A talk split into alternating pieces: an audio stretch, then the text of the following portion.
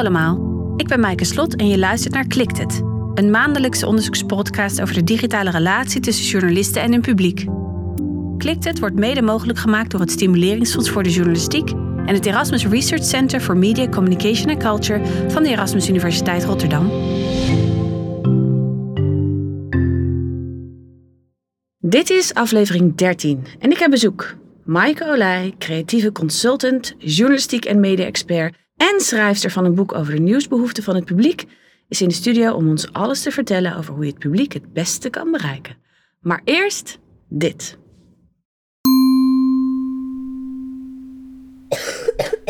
Mijn zoon van vier is verkouden. Heeft lichte koorts en hoest veel. Ik hou hem maar een middagje thuis van school en zet hem gewikkeld in een deken op de bank. Hij kijkt naar zijn favoriete programma op Netflix. Nou, eens even kijken. Ja, daar heb ik... Ik vraag of hij iets wil eh, eten of drinken.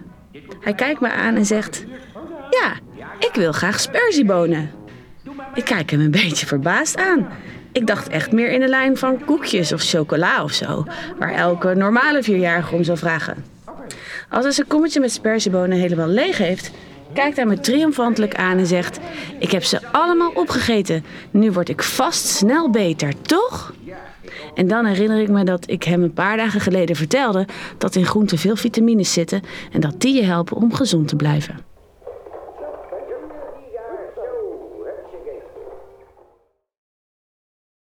Soms verrassen mensen ons met hun keuzes. Dit is ook het geval in de journalistiek. Als ik journalisten vraag waar hun publiek op klikt, komen ze vaak aanzetten met berichten over ongelukken, verhalen over beroemdheden, met veel geweld of dieren. Maar soms verrast het publiek ons. Wanneer dat artikel over die nieuwe wet in de bouw het dak uitgaat, of dat diepte-interview met die politicus, of het achtergrondverhaal over boeren in Kroatië.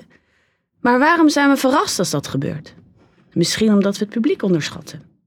In ieder geval is het belangrijk om meer te weten over je publiek en wat hen drijft, dan alleen een leeftijdsgroep en waar ze vandaan komen. Laten we stereotypen en ouderwetse veronderstellingen over specifieke doelgroepen wat vaker achterwege laten. Mijn gast in de studio vandaag kan ons alles vertellen over hoe je je publiek beter leert kennen en haar naam is Maaike Olij. Maaike, welkom in de studio. Dankjewel. Wat leuk dat je er bent. Je hebt een boek geschreven over de nieuwsbehoeften van het publiek, Ja. speciaal voor de NOS. Wat was de aanleiding daarvoor? Nou, eigenlijk vooral om de journalisten beter te laten begrijpen hoe hun publiek in elkaar steekt. Eh, want vaak wordt er over het publiek vooral in demografische bewoordingen gesproken. Hè? Mhm. Jongeren willen zus en ouderen zo. Maar dan wordt er eigenlijk voorbij gegaan aan het feit dat er ook universele behoeften zijn. Die niet zo afhankelijk zijn van die demografie. En ik denk als het je lukt om deze behoeften aan te spreken met goede journalistieke producten, dat je dan pas echt een goede relatie kunt opbouwen met je publiek. Mhm. Eh, en deze relatie is, is nodig in een tijd van een hoog media aanbod en afnemende nieuwsroutines. Hè, mensen doen niet alles meer uit gewoonte.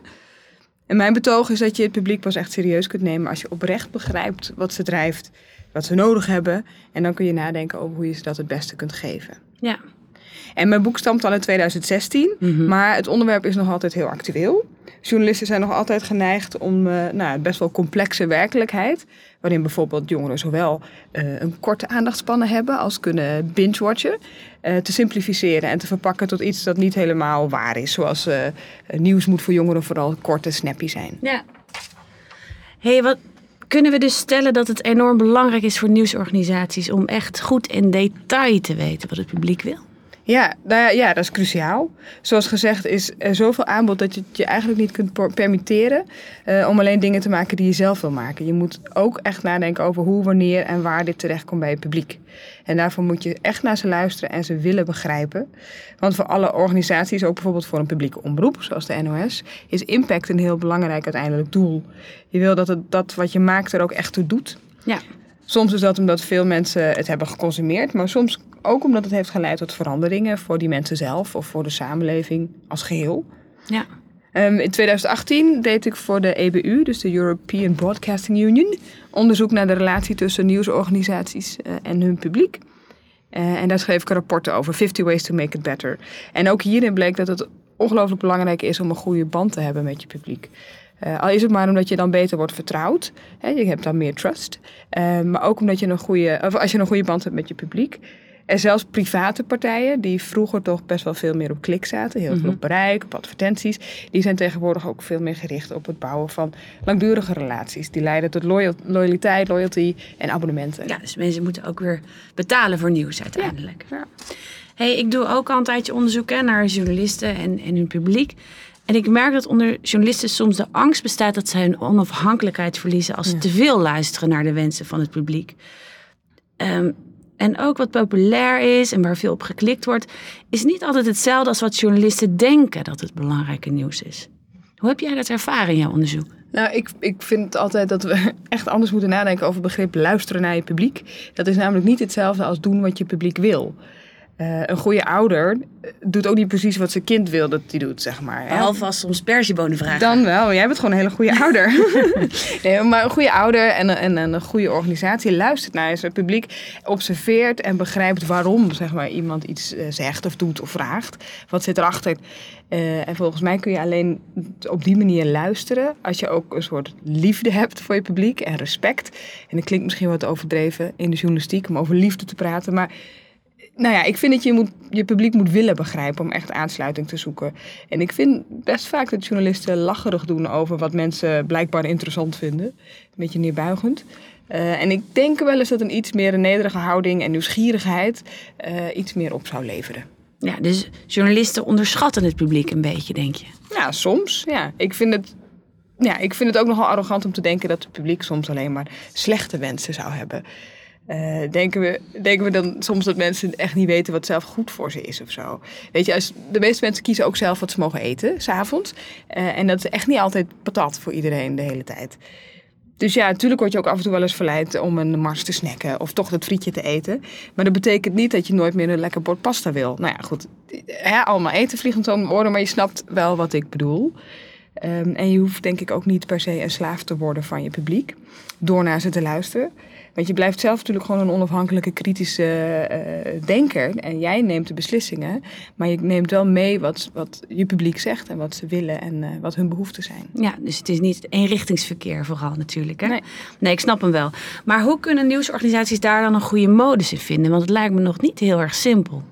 Nee, er is helaas niet een eenduidig antwoord op de vraag: eh, wat willen mensen dan en wat vinden ze nou interessant? Want dat is natuurlijk heel erg afhankelijk van eh, allerlei contextuele zaken. Waar ben je? Hoe laat is het? Met wie ben je? Welke apparaten heb je bij je? Welke kennis heb je? Welke ervaring heb je? Ja, en ze kunnen dus ook soms heel veel interesse hebben in een bepaald onderwerp, maar het dan toch niet lezen. Eh, omdat het niet net niet even uitkomt, of omdat de kop niet eh, goed genoeg geschreven is. Of omdat ze in de trein zitten waar ze geen video willen gaan bekijken. Dus je moet ook niet altijd te snel conclusies trekken over interesse vanuit gedrag. En ik denk ook dat je moet proberen te begrijpen hoe mensen werken. Hè? Wat het pro- proces daarachter is, wat de psychologie is. Want eh, het is iets wat marketeers eigenlijk heel goed weten, maar wat journalisten eh, vaak nou ja, toch een beetje verder van blijven. Ehm, maar je moet wel echt begrijpen waarom mensen ergens op klikken. Is interessant onderzoek van, van Tim Groot-Kormelink, onder andere, en Irene Costera Meijer. Die hebben in een onderzoek laten zien dat er wel 16 redenen zijn waarom mensen ergens op klikken. Eh, en eentje daarvan is, oh, dat is interessant. Maar er zitten ook redenen bij van, huh, wat staat hier? Of eh, dit moet ik eens even gaan lezen, want ik, ik begrijp het helemaal niet. Of dit is spannend, daarom klik ik erop. Dus eh, klikgedrag is niet hetzelfde als interesse. Nee, het is heel ingewikkeld, maar wel heel erg belangrijk. En een leuk weetje is dat Tim Groot-Kormelink hier volgende maand te gast is in mijn podcast. Dus hij kan ik nog wat verder uitleggen hoe hij dat onderzoek heeft gedaan en wat er nou precies uit is gekomen. En ook wat we er natuurlijk van kunnen leren. Ehm, en dat lijkt me heel erg nuttig, want in een eerdere podcast heb ik al besproken dat veel journalisten niet echt een heel goed idee hebben van de mensen die ze bereiken. Ze weten wel de doelgroep, dat kunnen ze wel omschrijven. Ze weten meestal ook wel ongeveer de leeftijd van hun lezers, kijkers of luisteraars. En soms waar ze vandaan komen. En die, ehm, nou ja, die lezers, kijkers of luisteraars, hun publiek, die zijn zo gemiddeld rond de 55 jaar oud voor heel veel nieuwsorganisaties. Ook de NOS heeft, al heel algemeen een wat ouder publiek.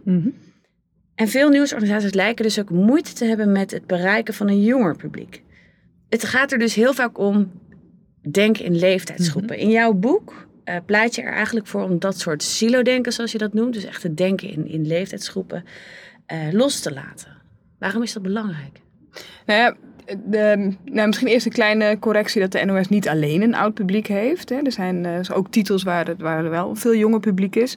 Eh, NOS op 3 bijvoorbeeld, NOS Stories. En misschien ook wel belangrijk om te noemen dat ik er niet per se voor pleit om leeftijd helemaal los te laten. Maar ik denk dat het wel goed is om in eerste instantie demografie los te laten.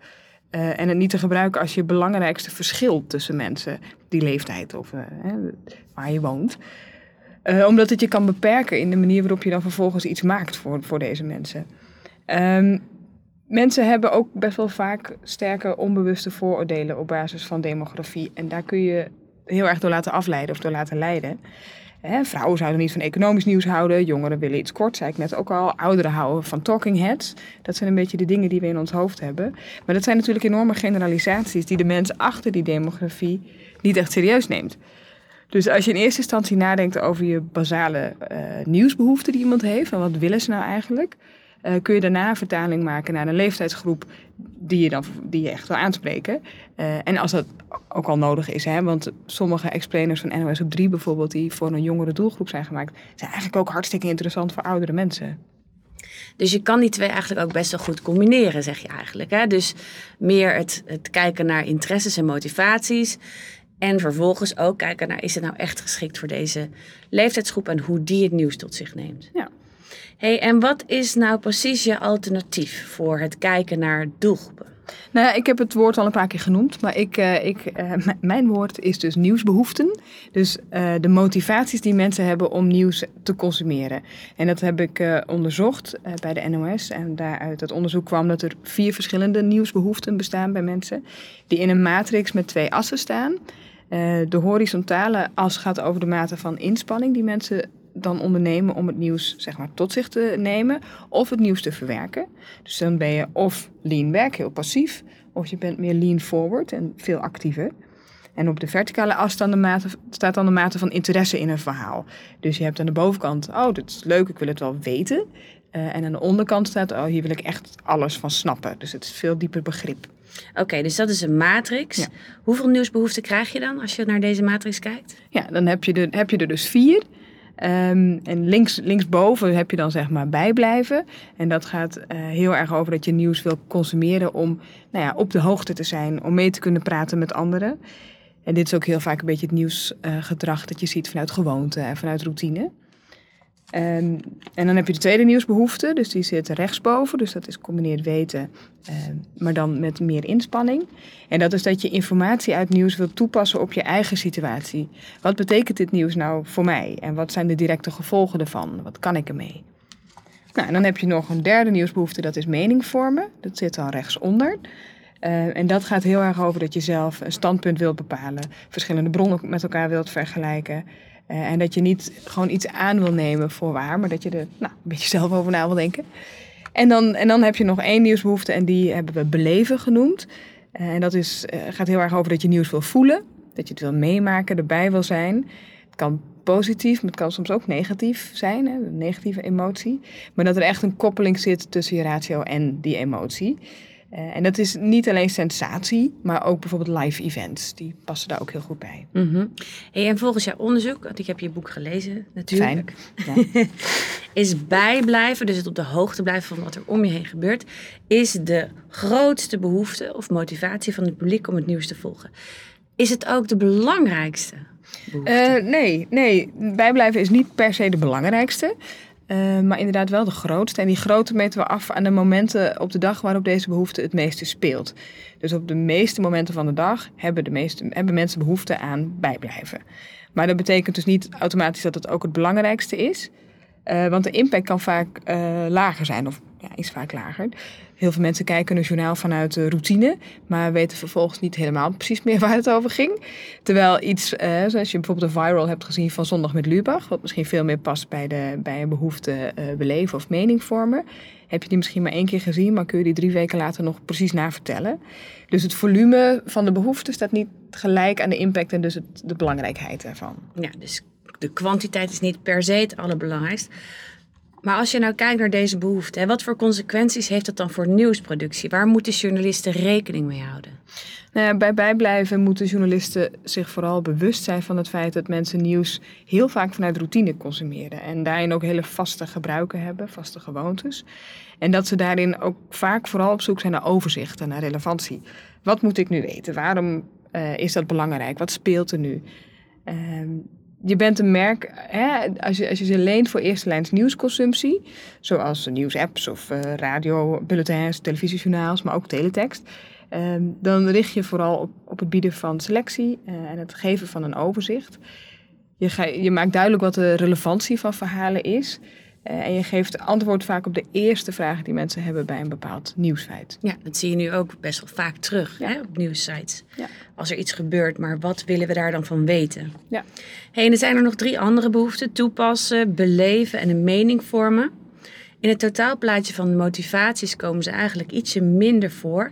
Maar ik neem aan, zoals je al zei, ze zijn misschien al heel erg belangrijk. Dus dan zullen nieuwsorganisaties toch in moeten spelen op deze behoeften.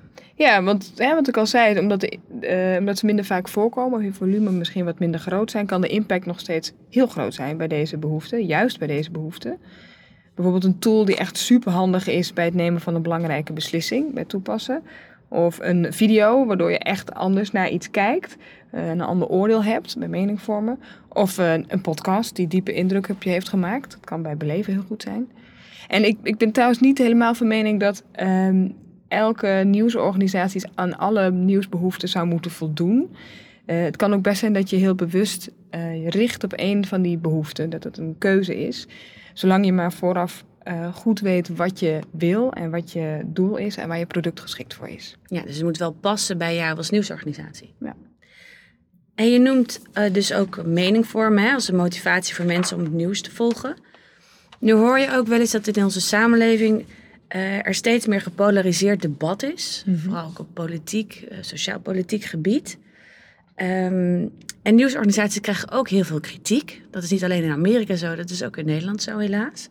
Hoe kunnen journalisten op een goede en verantwoorde manier een mening vormen stimuleren, zonder dat ze het verwijt krijgen hun publiek een bepaalde mening op te leggen? Nou, het, het interessante bij dit, deze behoefte is dat het, het stimuleren van meningvormen betekent niet dat je een publiek een bepaalde mening op moet leggen. Sterker nog, eh, zij hebben behoefte aan mening vormen. Dus dan moet je als journalistieke organisatie dat niet, eigenlijk niet te veel voor ze doen. Het kan juist heel goed werken om niet een soort enkelvoudige waarheid eh, te communiceren, maar juist te laten zien dat er verschillende perspectieven mogelijk zijn. En meteen natuurlijk een voetnoot dat dit niet hè, voor feiten geldt. Ik geloof echt wel dat er een bazaal uitgangspunt nodig is. Waar we het allemaal over eens kunnen zijn, anders wordt het wel heel ingewikkeld. Ehm, maar je ziet, wat, wat je bij meningvormen heel erg ziet, en dat is interessant bij deze behoefte, is dat er veel verschillende type journalistieke producten zijn die hier heel erg goed bij passen. Hè, wat ik net zei, pleit heel erg voor eh, objectieve, feitelijke, meer gidsende verhalen, waarbij je een beetje op afstand staat. Maar ook subjectieve, opinierende, standpunt innemende eh, producten kunnen heel goed werken voor een publiek dat juist de mening wil vormen. Ehm, en dan ook niet altijd om het altijd met jou als nieuwsaanbieder eens te zijn, maar wel om je eigen gedachten te kunnen vormen. Ehm, en je kunt volgens mij ook prima verschillende perspectieven laten horen zonder dat ze elkaar in de haren vliegen. Dat kan ook wel eens wat vaker, inderdaad. En je kunt prima gidsen zonder een, een waarheid te verkondigen. Ja. Hey, het is natuurlijk heel mooi dat je dat allemaal in kaart hebt gebracht, hè, die nieuwsbehoeften. Het lijkt allemaal ook heel duidelijk, ook als je het uitlegt. Zijn mensen zich altijd heel erg bewust van de nieuwsbehoeften? Nee, nee, dat is heel grappig. Eigenlijk helemaal niet zo. Dat was ook heel duidelijk in ons onderzoek. Bijvoorbeeld mening vormen. Hè, dat, dat klinkt heel bewust, maar dat is echt niet zo eh, als de naam doet vermoeden. Eh, de, de behoefte is vaak echt wel latent. Je bent er niet gericht mee bezig. En soms weet je ook helemaal eh, nog niet hè, wat je ergens van moet vinden als je iets hoort, luistert of leest. Soms lees je het ook per toeval hè, over een bepaald onderwerp. Ehm, en soms is het juist wel iets heel bewust wat je, wat je uit gaat zoeken of eens even na gaat googlen. Mensen zijn wel eerder geneigd om meer content te consumeren en op te zoeken over onderwerpen waar ze al veel van weten. Denk aan nieuws over je eigen beroepsgroep of het land van herkomst. Als je daar iets over hoort, dan zoek je graag naar nieuws dat een bepaalde visie of een bepaalde mening representeert. Ehm, ik denk trouwens dat dit ook iets is van alle tijden. Eh, en dat is ook iets heel logisch. En het hoeft volgens mij ook niet per se heel erg te zijn. Mhm. Het idee van de democratie is ook dat er hier verschillende visies hè, naast elkaar kunnen bestaan, zolang we maar fijn met elkaar kunnen leven. En hierin denk ik dat de journalistiek wel een verantwoordelijkheid heeft om, om dat gesprek vervolgens respectvol en waar mogelijk met wederzijdse interesse te laten verlopen. Ja. Hey, en beleven, hè? Ik zat erover na te denken. Dat is toch de behoefte waar het, het voelen van het nieuws, hè, die connectie met emotie, eh, centraal staat. Dus meer dan die andere drie, zij is toch echt een behoefte die heel erg op eh, gevoel, emotie, dingen die we niet per se goed kunnen omschrijven, eh, is gericht. Is nieuws in deze motivatie soms een vorm van entertainment? Ehm, ik moet goed zeggen, het kan. Maar ik vooral als eerste zeggen, dat hoeft niet. Beleven kan namelijk prima zonder entertainment. Het gaat vooral om inderdaad die connectie met die emoties, zodat mensen eh, iets voelen. En dat is op zich niet iets vies. Hè? Denk aan die foto van, eh, van Aylan Kurdi, dat, dat Syrische peutertje dat aanspoelde eh, op het Turk strand. Dat was, dat was echt geen entertainment, uiteraard. Maar dat was wel degelijk iets dat heel erg past bij deze behoefte van beleven. Want door dat beeld ging je echt voelen wat die vluchtelingencrisis eigenlijk allemaal betekende. en Wat het inhield. Dus, dus in die zin absoluut niet. Maar een beetje advocaat van de duivel spelende. ehm, is het heel erg als nieuws soms een klein beetje entertainment bevat. Ja, sommige mensen vinden van wel. Ja, maar ik vind het soms de journalistiek zo overdreven correct hierin. Ehm, hè, als je je journalistieke werk eh, ethisch hebt gedaan en correct hebt gedaan, eh, is het, vind ik, niet heel erg verkeerd om in vertelvorm soms ook wat meer aantrekkelijk te willen zijn. Zoals Zondag met Lubach. Hè, sommige mensen vinden het echt heel erg grappig. Ehm, maar ze hebben wel degelijk inhoud en ze hebben hun eh, journalistieke werk goed op orde. Dus het een hoeft het ander niet altijd uit te sluiten, denk ik. Nee. En denk je dat ehm, dit soort journalistiek, hè, het mixen van journalistiek met humor, het persoonlijke, eh, persoonlijker maken van verhalen, het focussen op beleving, denk je dat het in onze tijd belangrijker is geworden dan hiervoor? Nou, niet helemaal. Ik denk dat journalisten eh, gewoon verhalen vertellen zijn. En dat ook altijd al zijn geweest. Maar tegenwoordig hebben journalisten natuurlijk wel meer manieren, meer middelen eh, ter beschikking om een verhaal te vertellen. En dat geeft natuurlijk heel veel kansen. Dus je kunt iets eh, immersive of platformoverstijgend of live, timelapsend of met 360 graden. nou ja, je kunt van alles doen, maar de kern blijft dat je een goed verhaal eh, vertelt ik, zeg, ik zei meteen niet helemaal, want die persoonlijke verhalen vind ik wel dat je die steeds meer ziet in de journalistiek. Eh, maar welke uitwerking dat heeft, dat, weet ik eigenlijk niet. Misschien versterkt het aan de ene kant de mogelijkheid voor het publiek om meer binding te hebben hè, eh, met een verhaal. Zeker als het gaat bij beleven of mening vormen. Maar aan de andere kant verzwakt het misschien ook alweer de onafhankelijkheid van de journalist. Hè. Je hebt dan misschien iets meer te maken met story bias en confirmation bias. Eh, zo voor zover die positie eigenlijk ooit onafhankelijk was hoor. Ik denk en ik vind het zeker dat er ruimte voor is binnen het brede spectrum van het journalistieke aanbod. Maar dat het niet de enige weg is die naar Rome leidt. En er zijn heel veel goede voorbeelden van en heel veel slechte voorbeelden. En zoals altijd is er helaas geen eenduidig antwoord. Helaas, helaas. Ja. Wat is het toch jammer dat we niet voor alles een kant-en-klaar recept hebben. Dat zou zo fijn zijn. hey, verhalen zijn het belangrijkste. Als journalist moet je gewoon je verhaal vertellen. Maar laatste vraag aan jou. Wat zijn nou, volgens jou, kernelementen van een goed verhaal dan? Ha, dat is eh, de ultieme vraag natuurlijk. Eh, en ook daar heb ik helaas geen simpel antwoord op. Eh, ik kan er wel een gooi naar doen, maar dan spreek ik eigenlijk meer als nieuwsconsument dan als expert. Eh, want nu kom je een beetje op het terrein van de makers zelf. En dat zijn de journalisten. Ik ben geen maker. Ehm, ik weet alleen maar dat je moet voldoen aan bepaalde behoeften van het publiek. Maar hoe je dat nou precies doet, dat is altijd het, eh, het geheim van de, van de smid, zeg maar, van de journalist. Nou, laten we dat dan maar bij de journalisten laten liggen. Maaike, heel erg bedankt voor je komst naar de studio. Ehm, dit was de laatste podcast van Klikt het van dit jaar. Ik wens iedereen hele fijne feestdagen.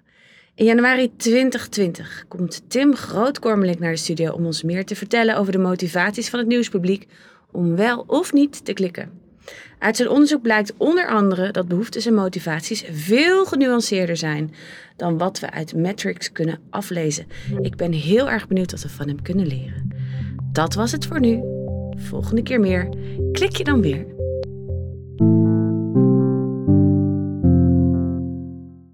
Klikt het wordt mede mogelijk gemaakt door het Stimuleringsfonds voor de Journalistiek en het Erasmus Research Center for Media, Communication and Culture aan de Erasmus Universiteit Rotterdam.